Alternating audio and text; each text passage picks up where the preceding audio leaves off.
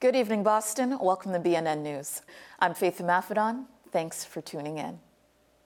Tonight, we begin with transportation. We are one day away from the Orange Line shutdown to focus on safety repairs starting Friday at nine p m Since the fateful announcement earlier this month, Orange Line riders have waited with bated breath on alternative ways to get from home, work, and school.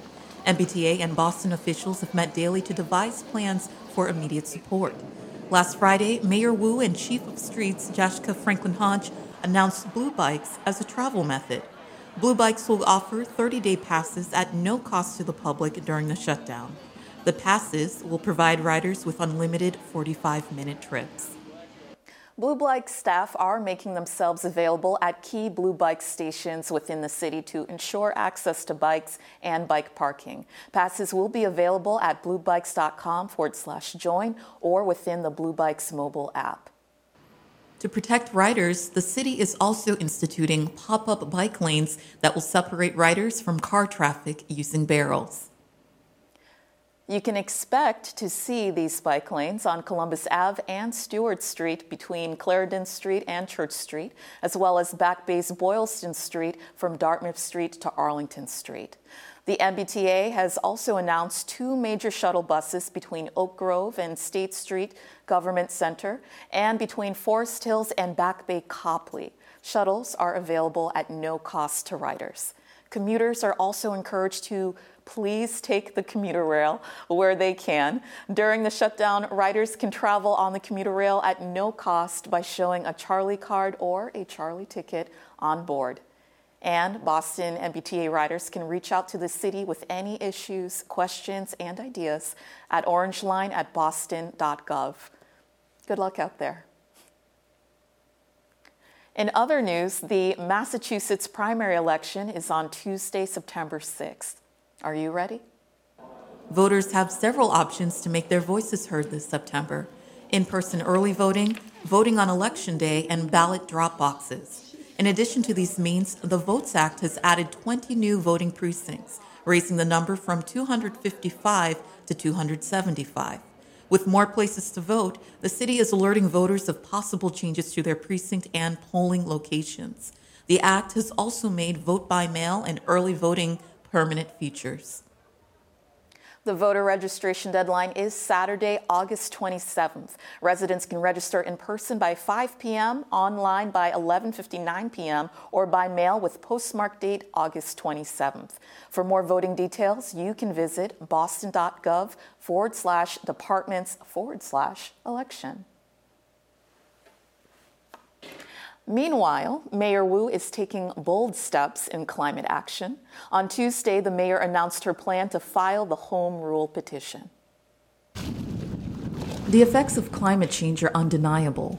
Boston is facing more intense storms, rising sea levels, and floodings in coastal communities such as Dorchester, the Seaport, and East Boston.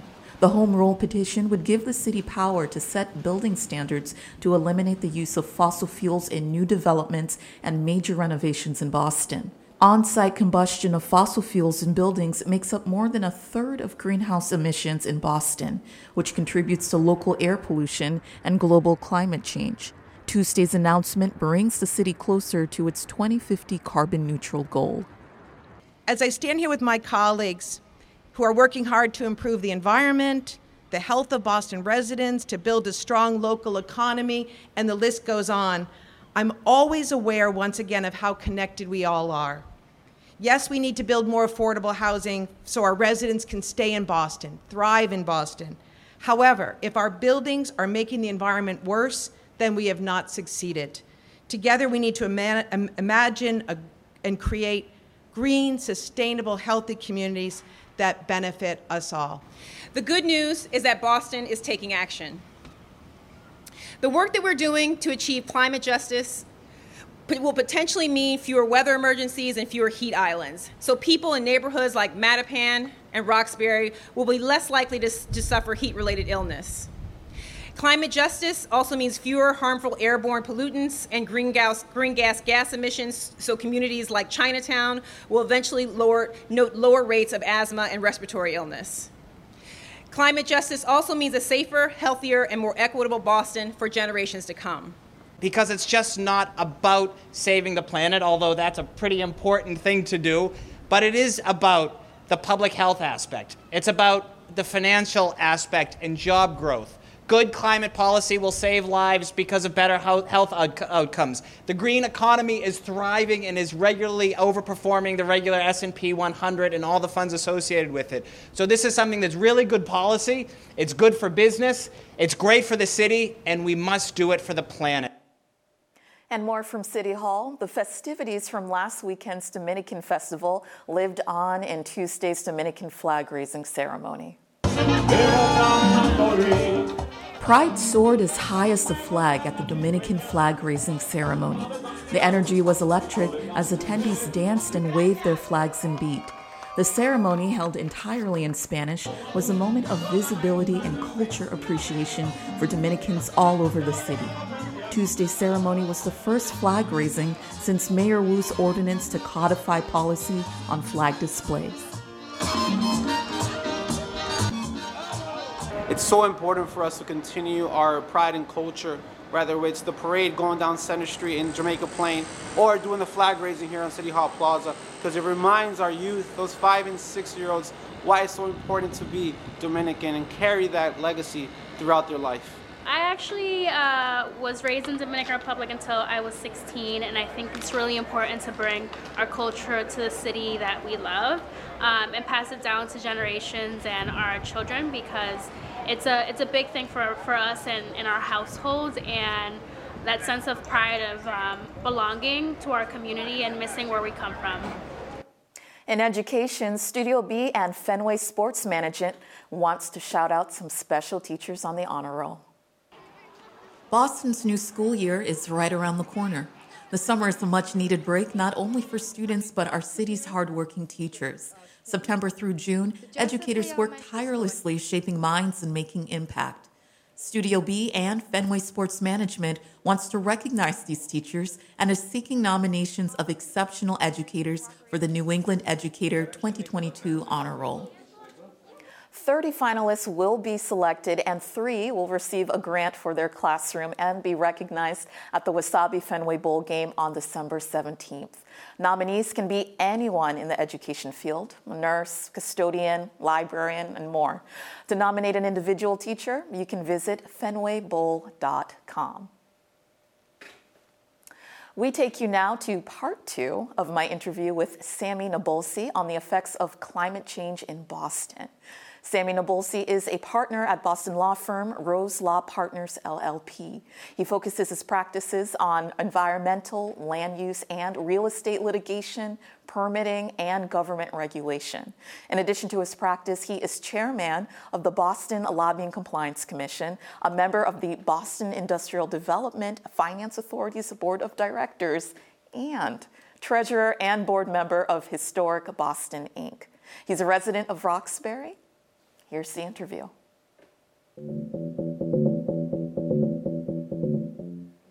Uh, in, re- in regard to the areas of Boston that are being affected, um, I, I remember like the nor'easters in twenty eighteen yeah. that just whooped a lot of the city.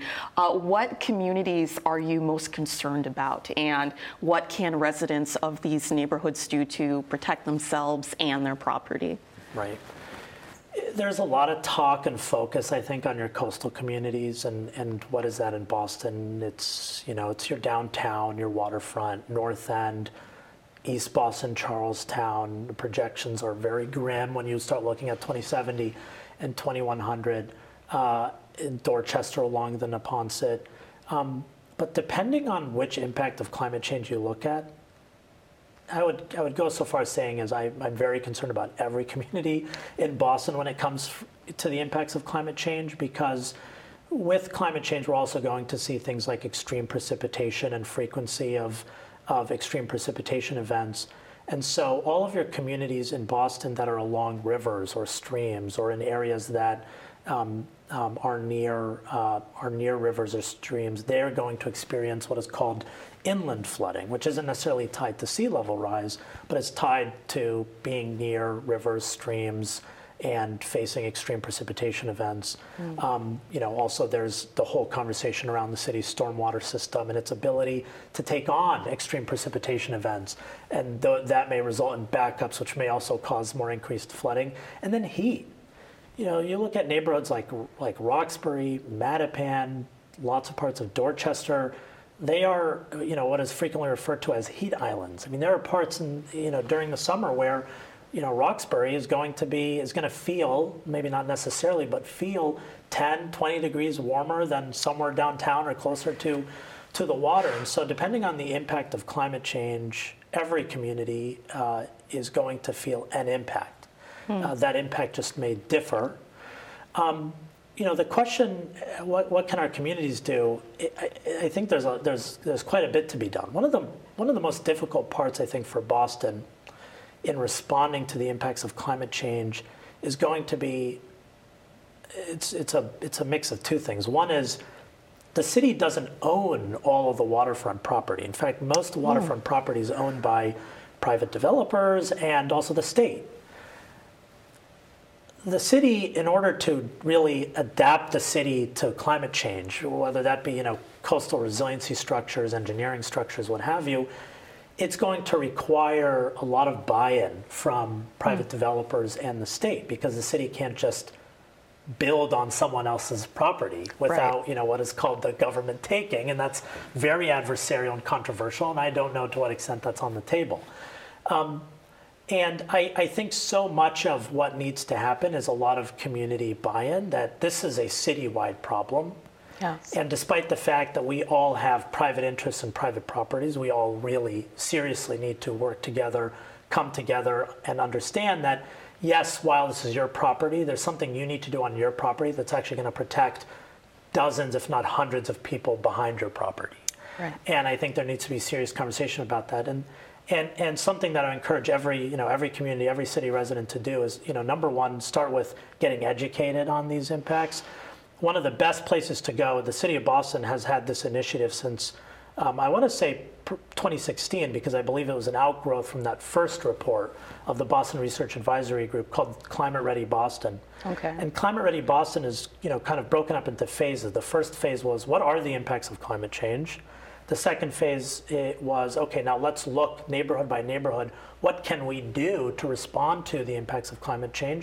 And then the final phase, which is happening now, is implementation. Let's put these things into, into effect. You know, I would recommend every, every person in Boston, go read the Climate Ready Boston reports for your community. They're very digestible, but it helps you understand, how is my community going to be impacted? And then my specific property, where does it fall into these impacts of climate change? But then part of the Climate Ready Boston uh, process is it's really rested and leaned on community engagement and involvement, uh, because it does. It's not, uh, climate adaptation in the city of Boston is not going to happen by the city telling people what it needs to do right. and hoping everyone is going to, you know, volunteer. It's going to require a, a really massive community effort to do that. Um, so I encourage everyone to, you know, read the Climate Ready Boston reports and then get engaged in that process. So you can, everyone has stake in this, but I don't know that everyone knows what their stake is in it. Right. Um, and I think by getting educated and reading through those Climate Ready Boston documents, people will begin to understand that, and uh, and then just get engaged. The city has so many opportunities for people to get engaged with their climate initiatives, resiliency and adaptation initiatives, uh, and people should take them up on that offer. And then finally is uh, get engaged with development review in the city. Mm. You know, when projects go before zoning boards, conservation commissions, air pollution control commission for parking, you name it. As we all know, um, a big part of the reason why building housing in the city of Boston is difficult and expensive is because there's so much, there's a lot of important process to it. Yeah. Um, you know, we may disagree on what of that should change and what shouldn't, but there's a lot of process. And that process is meant to engage and include the public, um, but but it, it's it's not useful if people aren't showing up and saying, "Wait a second, you're not you're you're proposing cutting down every tree on your lot. What is that going to do to uh, shade and cooling in our neighborhood? Yeah. You know, wait a second, you're going to build something on the waterfront, and you're going to um, you know build this wall that's going to displace water to neighboring properties. Wait a second, no, I want I'd like to be heard, and I'd like to see that changed." I think it's really important for members of the community to get engaged in review of specific projects in their neighborhoods, because every project will have an impact beyond the lot line of that project, especially when we're talking about climate change, flooding, heat, inland flooding, you name it. All right, so homework to do, read the Climate Ready report. Yes, absolutely. And there's tons of them. Um, but what's great is that they're, they're neighborhood focused. So you don't have to sit there if you live in Roxbury. Um, read the documents that are applicable to that area. If you're in East Boston, read the documents and proposed projects applicable to that area. It's it's really wonderful information and um, and, and very eye-opening. In food, Dine Out Boston is coming to a close this Saturday. Dine Out Boston, formerly known as Restaurant Week Boston, is brought to you by the Greater Boston Convention and Visitors Bureau twice a year, providing locals and visitors an opportunity to sample area restaurants at special prices. This go-around was from August seventh to the twentieth. But as I said, this is your last chance to take advantage of delicious deals at participating restaurants, offering indoor or outdoor dining options, with many offering takeout and delivery service. For more information on participating restaurants, www.bostonusa.com forward slash dine dash out dash Boston.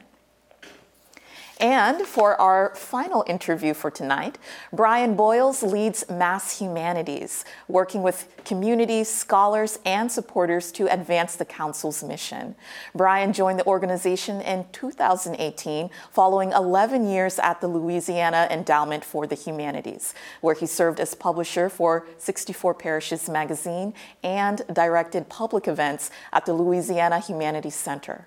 Along with leading partnerships with the Smithsonian Institute, uh, the Coastal Restoration and Protection Authority of Louisiana, and the New Orleans Film Festival, he is a past contributor to Oxford American, Vice dot com, the Brooklyn Rail, Commonwealth Magazine, and the Daily Hampshire Gazette. Now, I got to sit down with Brian to talk about Mass Humanities and the historic seven hundred thousand dollars grant they received earlier this month. Here's the interview. Mass Humanities is a nonprofit foundation. We serve the entire state, creating opportunities for people in Massachusetts to transform their lives and build a more equitable Commonwealth using the humanities.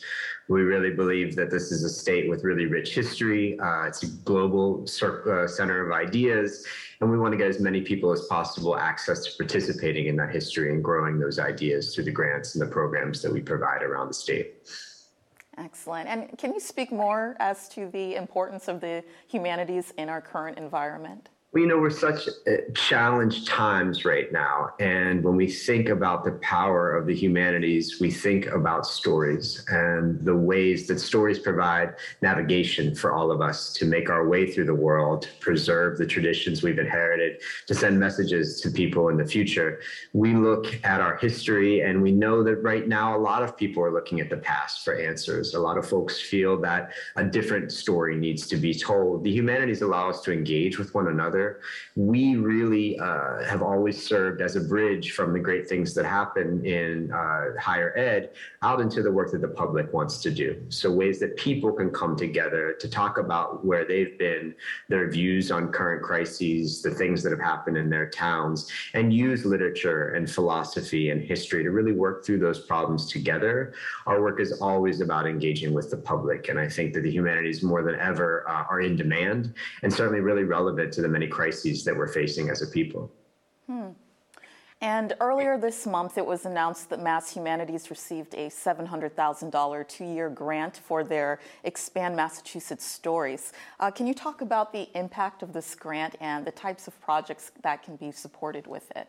We're really grateful to the Barr Foundation uh, for their faith in this initiative. Expand Massachusetts Stories was launched last year as part of a three-year strategic plan that said very clearly that we believed that all people need to be a part of this story of Massachusetts, and we need to elevate these stories actively so that more of us can learn from our neighbors. The first grants that we gave in September of last year, I think, are a good sam- example of where we're heading and where the Barr Foundation funding will really allow us to grow a lot more projects, and I can talk a little bit about law. What we hope to see uh, in, in years to come through this funding. So far, we funded really a robust and I think diverse uh, array of projects. So it can range from uh, looking at the role of uh, Great Barrington in the life of W E B Du, du Bois. Yeah. It, be a deepening of our understanding of slavery and the lives of enslaved people in Medford at Royal House uh, and Slave Gardens. It can also be uh, newer stories. You know, uh, what did uh, parents in Chelsea go through uh, during the pandemic and living through many of the vulnerabilities that that community faces? A documentary film uh, called Chelsea, an Essential City was funded through an Expand Massachusetts Stories grants. Oral histories are so important right now, you know, both the ones that we go back and re-examine to say, what did we neglect as folks in the Berkshires that the Berkshire Historical Society have been doing, to newer stories where, again, we say, what was your lived experience at this very difficult time? That could be Jewish residents in Boston who once lived in Dorchester and want to make sure that we look back and remember all the different lives that have coursed through Massachusetts. More than anything, I think Expand Massachusetts Stories uh, puts a lot of the power of the humanities into the uh, hands of our residents and says, what are the stories that are important for you? How can we put that into a bigger context and understand that this very diverse state is changing and that we can't really build a more equitable Massachusetts if we don't have an equitable approach about who gets to participate in its past, who right. gets to tell that story, whose voices are heard. So Expand Massachusetts Stories, I think, is very much of this moment. The funding from the Barr Foundation specifically, I think, allows us to work with smaller organizations. Hmm. So we know that a lot of the folks we uh, support uh, come uh, from staffs of one or two people. You know, they don't have a, a, a lot of resources, or their organizations like Health and Human Services organizations, immigrant centers that maybe haven't always turned to the humanities and are now seeing that stories could be really powerful. The Barr Foundation is going to allow us to really clear the way for those folks to get funding. Organizations that are led by people of color and serve people of color are going to be primary in a lot of that funding. It's a way for us to say, yes, we all need to know the stories, but it's important who drives those stories and that those folks have uh, a lot of funding and a lot of opportunity to be heard around the state. I love that so much. Uh, the preservation of old stories and uh, the platform making room for smaller organizations who might not have the opportunity to do so. Um, well, we've, we've seen many arts institutions take a big hit during this pandemic. Uh, and I'm curious as to how uh, COVID nineteen influenced uh, your process over at Mass Humanities. You know, I give a lot of credit to my staff. I think they've been incredibly smart about finding new ways that we can contribute. And really, I think importantly, ways that we could streamline the opportunities we put out there. So we know that, you know, you or I or anyone else in the state has been going through a lot. And if you want to do cultural programming or keep your museum alive or welcome people back to your library, build a new website for your cultural center, we want to make sure that that funding is available and is easy to secure. The pandemic for us um, obviously was a big challenge, but it was also an opportunity for us to do more. We received substantial funding from the National Endowment for the Humanities to do COVID relief. So over two years, we provided almost three million dollars in funding. That was wow. much more in excess than we've ever done before. And importantly, it was less reliant on the projects you and I just talked about and more to save jobs.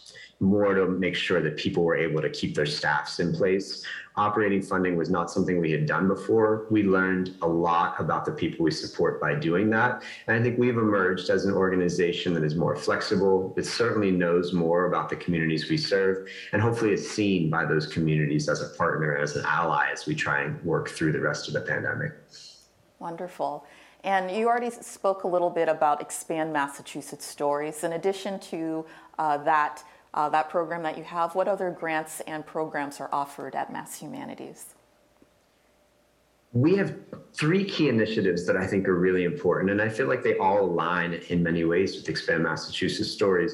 Uh, next month in Essex, we'll be launching a six-town tour of a Smithsonian exhibition called Crossroads that'll look at the challenges rural communities have faced over the last hundred years. That's a partnership with the Smithsonian that we're excited about.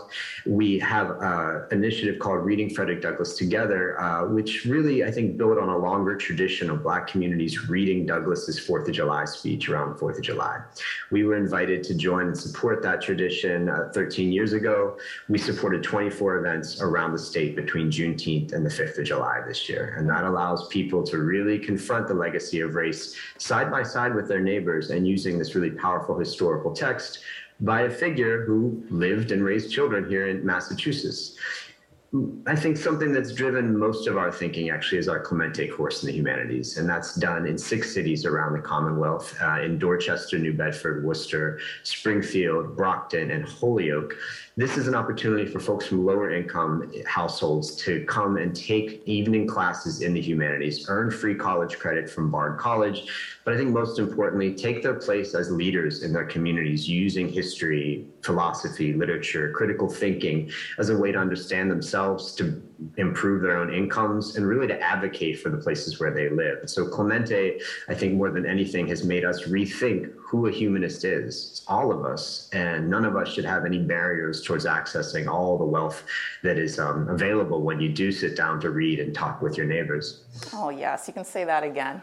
And uh, for individuals and organizations who are interested in learning more or possibly applying for a grant, how can they do so? You can go to mass humanities dot org, and my staff is always willing to talk to people and help their ideas come to fruition. All right, wonderful. Executive Director of Mass Humanities, Brian Boyles, thank you so much for your time today. Thanks again. I really love talking to you. Thank you for tuning in, Boston. As a reminder, you can stream or watch the news on demand at b n n media dot org.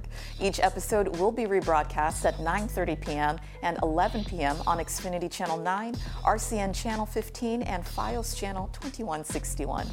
You can also listen to the radio, or the news on the radio, I should say, at seven thirty p m and nine thirty p m on W B C A one oh two point nine F M. For B N N News, I'm Faith Amaffedon, and I'll see you next week.